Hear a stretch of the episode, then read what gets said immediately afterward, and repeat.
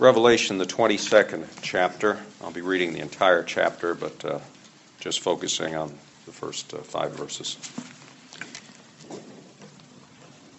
The word of the Lord.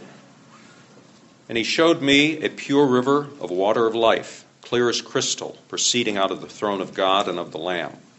In the midst of the street of it, and on either side of the river, was there the tree of life, which bare twelve manner of fruits, and yielded her fruit every month and the leaves of the tree were for the healing of the nations. And there shall be no more curse, but the throne of God and of the Lamb shall be in it, and his servants shall serve him. And they shall see his face, and his name shall be in their foreheads. And there shall be no night there, and they need no candle, neither light of the sun, for the Lord God giveth them light, and they shall reign for ever and ever. And he said unto me, These sayings are faithful and true. And the Lord God of the holy prophets sent his angel to show unto his servants the things which must shortly be done. Behold, I come quickly. Blessed is he that keepeth the sayings of the prophecy of this book. And I, John, saw these things and heard them. And when I had heard and seen, I fell down to worship before the feet of the angel which showed me these things. Then saith he unto me, See thou do it not, for I am thy fellow servant and of thy brethren the prophets, and of them which keep the sayings of this book. Worship God.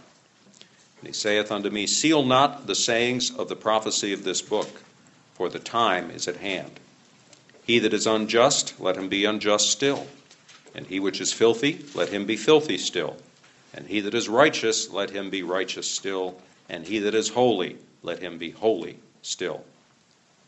And behold, I come quickly, and my reward is with me to give to every man according as his work shall be. I am Alpha and Omega, the beginning and the end, the first and the last. Blessed are they that do his commandments, that they may have right to the tree of life, and may enter in through the gates into the city. For without are dogs and sorcerers and whoremongers and murderers and idolaters, and whosoever loveth and maketh a lie. I, Jesus, have sent mine angel to testify unto you these things in the churches. I am the root and the offspring of David and the bright and morning star. And the Spirit and the bride say, Come. And let him that heareth say, Come. And let him that is athirst, Come. And whosoever will, let him take the water of life freely. For I testify unto every man that heareth the words of the prophecy of this book. If any man shall add unto these things, God shall add unto him the plagues that are written in this book. And if any man shall take away from the words of the book of this prophecy, God shall take away his part out of the book of life, and out of the holy city, and from the things which are written in this book. He which testifieth these things saith, Surely I come quickly. Amen. Even so come, Lord Jesus. The grace of our Lord Jesus Christ be with you all. Amen. Well, we have. Uh, rather patiently gone through verse by verse the book of Revelation um, for some time. And we are now in the very final chapter of the final book of the Bible. And we're, uh, we did kind of an uh, overview last time. We looked at this and did uh, the first verse about the river of the water of life. So we're not going to dwell on that one today. You missed any of the series in the book of Revelation, they're all on sermonaudio.com. Now,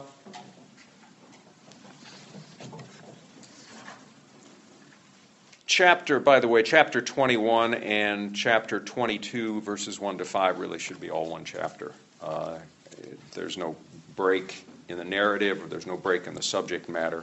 And uh, of course, the chapters and verses were added later, and uh, this is one of those cases in the Bible where uh, it probably wasn't done as well as it should have been.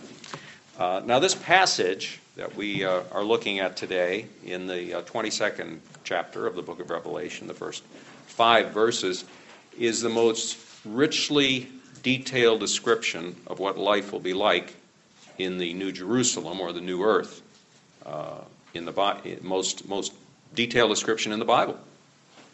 It comes at the end of the preceding account of the persecutions of the church, which we've looked at leading up to the final day when Christ will appear in the sky and everyone will see him. Uh, the graves will be opened. Uh, everyone, uh, whether dead or living, will be given resurrection bodies, whether they were, whether they're part of God's elect or not. Uh, they will be given resurrection bodies. The uh, God's elect will ascend into the air to meet Christ, while the reprobate will remain on the earth to be judged and found guilty and consigned to the lake of fire uh, with the devil and his fallen angels forever. And then the earth will be recreated to the new heaven and the new earth. Uh, it will be the new home of the triune God uh, who will dwell with his people forever. Now, that's what we know of what our lives will be like eternally, what we have to look forward to. Um, so the book of Revelation ends with a, a wonderful scene and a wonderful promise. Um, now, the Apostle John is speaking about the city of New Jerusalem, uh, and he talks about this city having uh, the tree of life, which bearing 12 manner, or uh, actually, manner is not, uh, as we'll see, not a good word to be used there, but uh, it's italicized probably in your Bible if you're looking at the King James. The words in italics are put in by translators to make it flow better but not necessarily that, that means it wasn't in the original, uh, at least in the, in the manuscripts they're using. Uh, uh, they added it just to make it flow better and give the sense to it. And most of the time, that's, that's a very good, very good thing. Uh, if you've ever seen a literal Bible or if you know uh, Greek, uh, particularly from the New Testament, and you read it, it's very wooden.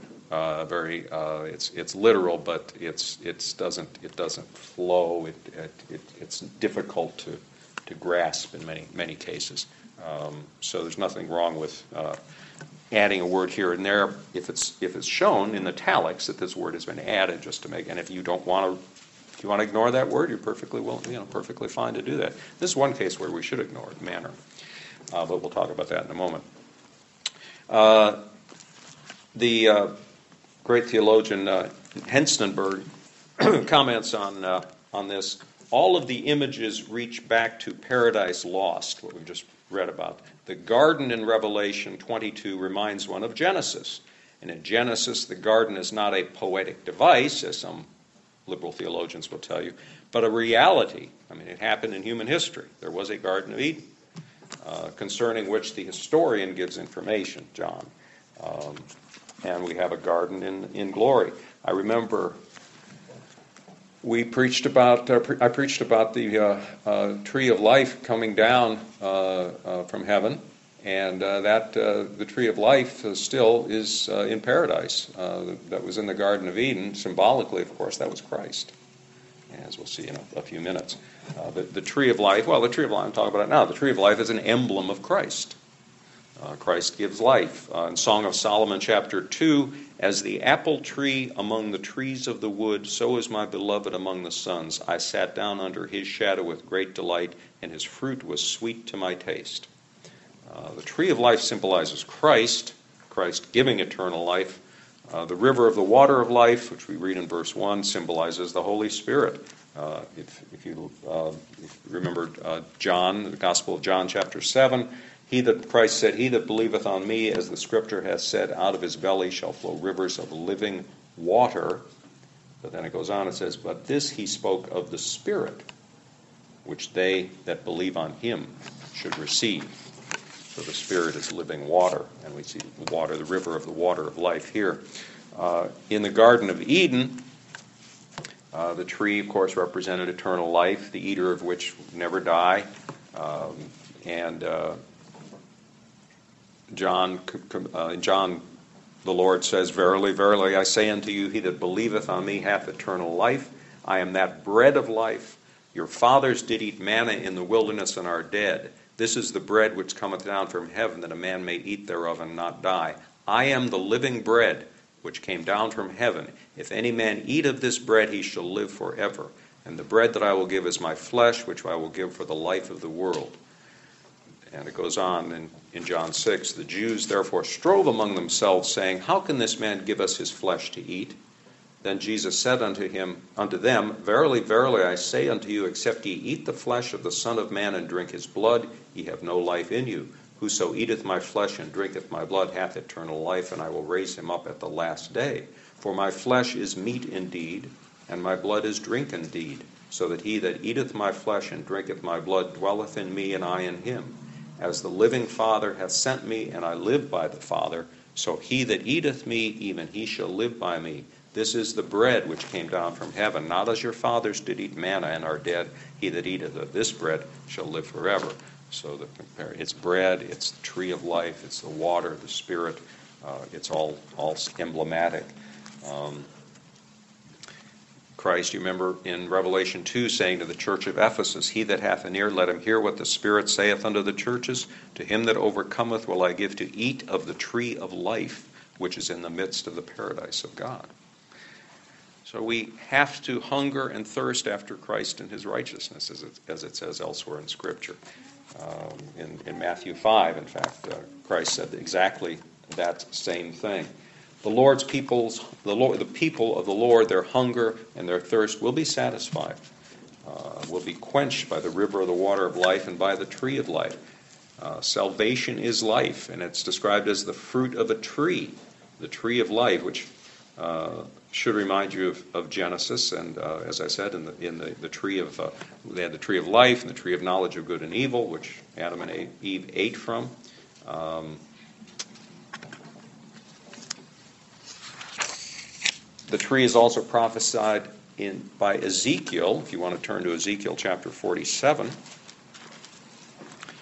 uh, as we know, the much of the Bible, uh, excuse me, much of the book of Revelation is essentially a commentary and an expansion on, on the Old Testament, particularly uh, particular Old Testament books like Ezekiel, um, Isaiah, Daniel, um, uh, Zechariah, uh, and a few others.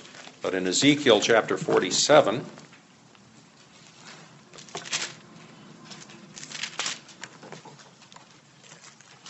right after Jeremiah, by the way, that helps you. Ezekiel 47 beginning in verse 12, you'll see very familiar language. We've often seen this as we go through Revelation. We go back and see where those words were used in the Old Testament. In chapter, 12, in chapter 47, verse 12, and by the river upon the bank thereof, on this side and on that side, shall grow all trees for meat, whose leaf shall not fade, neither shall the fruit thereof be consumed. It shall bring forth new fruit according to his months, because their waters they issued out of the sanctuary, and the fruit thereof shall be for meat, and the leaf thereof for medicine. That sounds almost exactly like what we just read in Revelation. Ezekiel is describing the tree of life, Christ, who is both meat and drink to his people. Uh, Franciscus Junius wrote uh, wrote that uh, that that and Junius wrote, as you know, the uh, uh, notes in the Geneva, original Geneva Bible to the Book of Revelation. Uh, and he said that uh, Ezekiel is ascribing the tree of life, Christ, both meat and drink to his people. Now, John calls it trees. We'll go back to uh, Revelation 22. John says, uh, the tree of life. Okay. Pure river water of life in the midst of the tree, on either side was there the tree of life. Yet he also says, uh, in midst of the yeah, uh, tree of, in midst of the street of it, on either side of the river was there the tree of life, etc., etc., etc. That, as far and I, I, will remind you that I'm depending a lot on the old uh, Reform commentators. Uh, the um, when I when I give you, a, I'll try to give you the sites for these interpretations because uh, they are. I look for what is the, what has predominantly been the view of the of the great Reformed theologians throughout history, from the, from the Reformation and sometimes even before the Reformation, uh, Wycliffe and, and others, as to what these things mean. And if if I see the preponderance, that's what I try to give you. If I see splits, I'll say, well, some say this and some say this other thing. Uh, but here, uh, most of them say it should be read as many trees all giving life. Uh, it's uh, it, the reason it says tree. It's It's sort of, if you were to look up in the encyclopedia under what is a live oak tree, uh, it would say something like, well, the live oak tree is characterized by, and it would have a list of its characteristics. Now, you wouldn't think, well, it says the live oak tree, so there must only be one in the world. No, that would be silly. You know what it means. Well, should, this should be read the same way. Um, this is, we are to read the tree of life, which bears 12 manner of fruits, etc. Tree of life is now multiplied. Uh, it's because it's, it, it says it's on the midst of the street and on either side of the river. The tree of life was there. Well, it's many trees. Um, it is multiplied uh, into a grove of trees. Uh, Herman Bavinck, in his book Reformed Dogmatics, says the whole creation is liberated and the vegetable and plant world will also participate therein. So there, yeah. So there'll be the vegetable and plant world will be redeemed as well. They suffered from the curse, and they will be redeemed as well. Uh, life is all around. The tree of life fills the new earth. Now it bare 12 manner of fruits and yielded her fruit every month. Literally, in the Greek, it says producing 12 fruits. Um, Albert Barnes and others say 12 fruit harvests. It should be read as the word manner is not even there in the Greek. And I should say it's an italicized. The idea is abundance. Abundance, not variety. The supply of fruit never fails. Reminded me of Galatians, the fruit of the Spirit love, joy, peace, long suffering, goodness, gentleness, faith meekness, temperance. Um, Francis Nigel Lee commented on, on very interesting. Francis Nigel Lee has some fascinating uh, insights and, and theories about uh, life on the new earth. You know, will what will we eat and what will we do and what will our li- lives be like? And he's got some very interesting. I, I commend uh, some of his uh, lectures and sermons on that.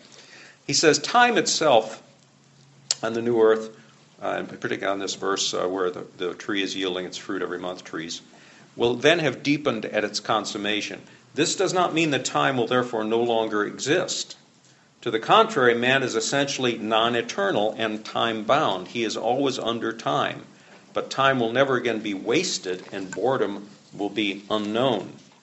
Moreover, created time will then be per- perfected formation week time with its solar demarcation will have become consummated in post solar time. He thinks about things like this. I've never thought about post solar time. For the tree of life will then keep on yielding its fruit every month, 12 times per quote year. Then there shall be no night nor sunlight, and his servants shall serve him all the time while they keep on reigning forever and ever. For time, that first and most mysterious of all of God's many creatures, will then wonderfully have been perfected. So I always thought time would go out of existence, but Dr. Lee says no. Um, I don't think we, anybody knows for sure, but uh, it does mean that in the new earth we shall have perpetual happiness. Uh, Revelation 7:16 they shall hunger no more neither thirst any more neither shall the sun light on them nor any heat for the lamb which is in the midst of the throne shall feed them and shall lead them unto living fountains of waters and God shall wipe away all tears from their eyes. Dr. Lee says also, it is via that cursed tree on Calvary, Christ was hung on a tree, as King James says. It is via that cursed tree on Calvary that we now have blessed access to the tree of life. And the leaves of the tree were for the healing of the nations, simply saying not only the fruit, but the leaves give health and life as well. of course, there won't be any sickness or death in the new earth, but those it means that those in the new earth will have been healed of their spiritual wickedness, and that even the leaves give our medicine, as as we just read uh, in Ezekiel. Third verse, Revelation 22, and there shall be no more curse, but the throne of God and of the Lamb shall be in it, and his servants shall serve him. Now, the curse, of course, is the uh, sin of our first parents, Adam and Eve, that has come down to us uh, in the Garden of Eden, remained on us uh, bringing all manner of sorrow and death. But the curse will not exist in the new earth. Um, Hengstenberg writes, quote, Because there is no more curse, the gracious presence of God and of Christ shall no longer be liable to such a withdrawal as of old. When it was said to the Jews as the curse began to alight on them, Matthew 23, Jesus said, Behold, your house is left unto you desolate, for I say unto you, ye shall not see me henceforth till ye say, Blessed is he that cometh in the name of the Lord. And so he does virtually speak from time to time to his church. Because he warns, he warns his church, unless you repent quite often, I will leave you for a season. Uh, but that will not be the case in the new earth. The throne of God and the Lamb shall be in the new Jerusalem, and his servants shall keep on serving him. See, we're going to have res- res- resurrection bodies. We're going to eat. We're going to drink. Uh, we'll do everything to the glory of God. We'll have duties to serve God, uh, reigning with him. Verse 4 They shall see his face, and his name shall be in their foreheads. Well, of course, God is spirit, and he doesn't have a fleshly or material face. We know that. So we will never see the triune God face to face, for we are creatures, even in the new earth. We're still creatures, uh, and he is the creator. But we will, from time to time, see the creaturely face of the fully divine Lord Jesus Christ, according to his created human nature. Remember, he ascended into heaven in his human resurrected body. So we will be with him there. Um, we shall, 1 John 4 2, we shall see him as he is. See, we, we often think of this as some foggy spiritual thing where we're floating around and you know everything is foggy. It's not be like that. It'll be more real it, than it is right here. More, more on God's face in 2 Corinthians 4 6. For God, who commanded the light to shine out of darkness, has shined in our hearts to give the light of the knowledge of the glory of God in the face of Jesus Christ.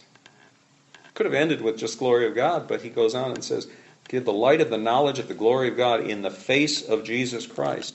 And more broadly, to see God's face means to enjoy his favor.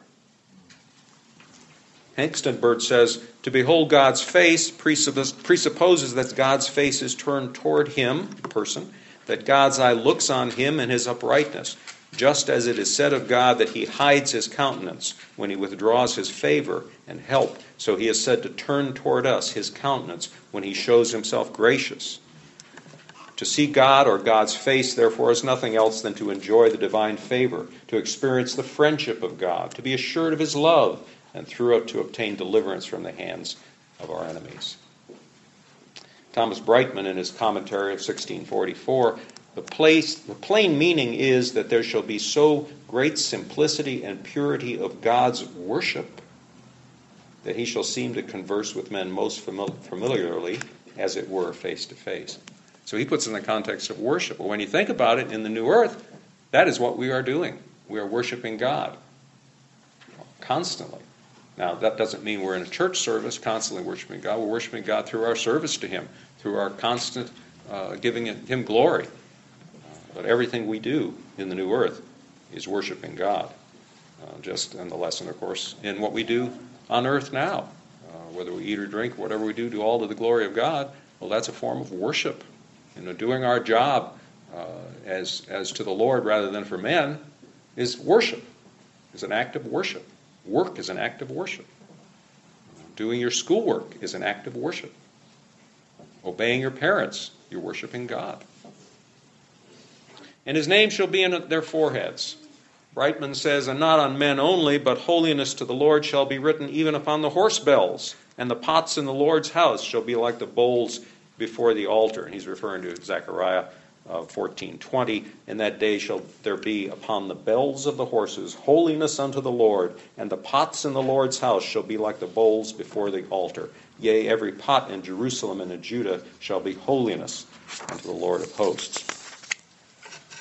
So we've uh, looked at the uh, several times at the meaning of God's name written on the forehead. It's symbolic that one is of Christ. Uh, they and we talked about how people were tattooed, and it goes back to the ancient times where people had a tattoo on their forehead or on their arm or on their wrist, showing what God they served or the name of their emperor or the name of the general, just as I am of that of that group. Uh, well, we are of Christ's group. Uh, we are Christ's body, and we will have His name written on our forehead. Um, we were already marked with the name of the triune God. It goes it goes to baptism as well. What do we do when we baptize? We put the water of baptism on the forehead, don't we? So we are marking that child as a child of God. putting God's name spiritually on their forehead. So we're already marked with the name of the triune God in holy baptism when we are engrafted into the visible church while still living on this earth. But in glory, we will keep on bearing that name into all eternity. We shall live in the way baptized people should by eating and drinking, doing everything to the solely to the glory of God. It goes back uh, one thing, one way goes back to Revelation three twelve. Him that overcometh will I make a pillar in the temple of my God, and he shall go no more out, and I will write upon him the name of my God and the name of the city of my God, which is New Jerusalem, which cometh down out of heaven from my God, and I will write upon him my new name. Christ speaking. So then, even on the new earth, all Christians who have previously been baptized in the name of the triune God will always be aware of him, uh, in, even when they are thinking, in, in their thought process. Uh, uh, uh Abraham Kuyper, in his uh, work from the Decrees of Dort, uh, says the Apostle John wrote, I heard the number of those who had been sealed in Revelation 7 4. Kuyper explains this idea of understanding the sacraments as a seal, remember I mentioned baptism, is taken from Scripture itself. In Romans 4:11 we read of the following of the patriarch Abraham he received the sign of circumcision as a seal of the righteousness of faith. In the sacrament of holy baptism we are dealing with a sign that seals. Whenever one thinks this is still uh, Kuyper. Whenever one thinks about this deeply, one then also realizes how it can be said in Revelation 7 2 that even God the King has such a seal. And Revelation 22 and uh, verse 4 and also verse 10 mentions sealing. And Kuyper also writes The chief aspect of baptism is that it is the seal of the living God unto incorporation in the covenant of grace. God indeed has su- just such a seal. This seal is stamped upon the elect. And of course, we receive the Holy Spirit as a seal as well. Okay, we're moving on to verse, final verse 5, as we're going to look at today. In Revelation 22. And sh- there shall be no night there, and they need no candle, neither light of the sun, for the Lord God giveth them light, and they shall reign forever and ever. I was writing this, I was reminded of 1 Corinthians 13. Uh, verse 12 For now we see through a glass darkly, but then face to face. So there won't be any night there. There won't be any seeing darkly, but we will see face, see him face to face. There shall be no night there. So the night is symbolic of the absence of God's blessings, just as uh, in Job 5 it's described as the reprobate who have not the blessing of God they in verse 14 they meet with darkness in the daytime and grope in the noonday as in the night. So there's a spiritual darkness. Of course we we know of satan being the power of darkness. Uh, uh, so it's it's the absence of god's blessing. it's the night is evil uh, in spiritually speaking. In john's gospel in john 9 jesus says the day is the time of grace and salvation the night is symbolic of when it is withdrawn. Jesus said, I must work the works of him that sent me while it is day. The night cometh when no man can work. In, in John 11, 7, saith he to his disciples, Let us go into Judea once again. His disciples say unto him, Master, the Jews of late sought to stone thee, and goest thou thither again? Jesus answered, Are there not twelve hours in the day? If any man walk in the day, he stumbleth not, because he seeth the light of this world. But if a man walks in the night, he stumbles because there is no light in him. In other words, he's telling him there's no danger for him. He said, Well, don't go there because there's danger. He said, There's no danger for me because it's still spiritually light. There will be a time, though, Jesus said, when, when spiritual darkness will come. And of course, when he went to the cross. Uh, in John 13, Judas, then having received the sop, went immediately out, and it was night. That means more than just the sun had gone down.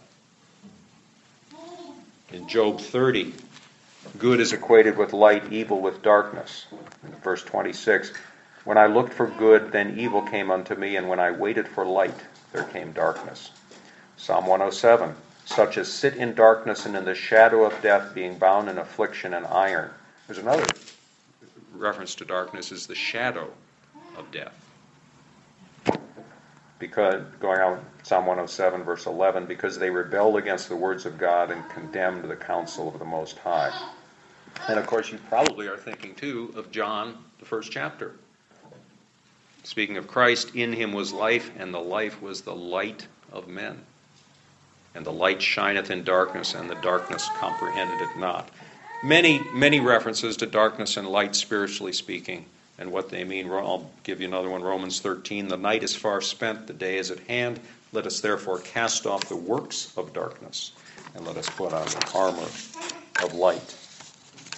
And uh, finally, 1 Thessalonians 5 Ye are all the children of light and the children of the day. We are not of the night nor of darkness. See, when the presence of the Lord is withdrawn, night and darkness, spiritual bondage comes on the soul. We've all experienced that, sometimes very severely. The, the, we feel the Lord has withdrawn his favor. We feel alone, and it can be a terrible, terrible, lonely feeling. We feel that the Lord has withdrawn his presence. That's the, the time of spiritual night. And it also applies to those who reject Christ, thank the Lord those times in our life are just temporary, and and then we we the Lord is testing us, the Lord is teaching us, the Lord is is molding us. You know, they they say diamonds are, are lumps of coal produced under tremendous pressure. That's what the Lord is doing. Uh, the pressures of life are the hands of the potter. And so sometimes we have these spiritual times of darkness, spiritual night. But uh, He refreshes us after we have learned what we are to learn. But it, uh, this spiritual night applies to men who reject Christ completely. They're always in darkness. Uh, it applies to churches that become apostate. Uh, it applies to nations who refuse his lordship. They are given over to Satan and the powers of darkness. Okay, let's quickly go through the rest of this verse. They'll, uh, well, I will say Well, let me, let me just quote uh, Thomas Goodwin, again, his uh, commentary. Be comforted, O believer, in the hope of heaven, and holily long to be there. There is no night nor corruption there. The heart is stayed there. His servants serve him without complaining or worrying, and the more holy, and be the more wholly submissive. For that endeth all complaints and fully puts out the body of death. There shall be no night there. Finally, they shall reign forever and ever. The end of verse 5. They shall reign forever and ever. Christ conquers the whole earth for the Father, and then he brings his bride, the church, to live and reign with him in the earth made new. Uh,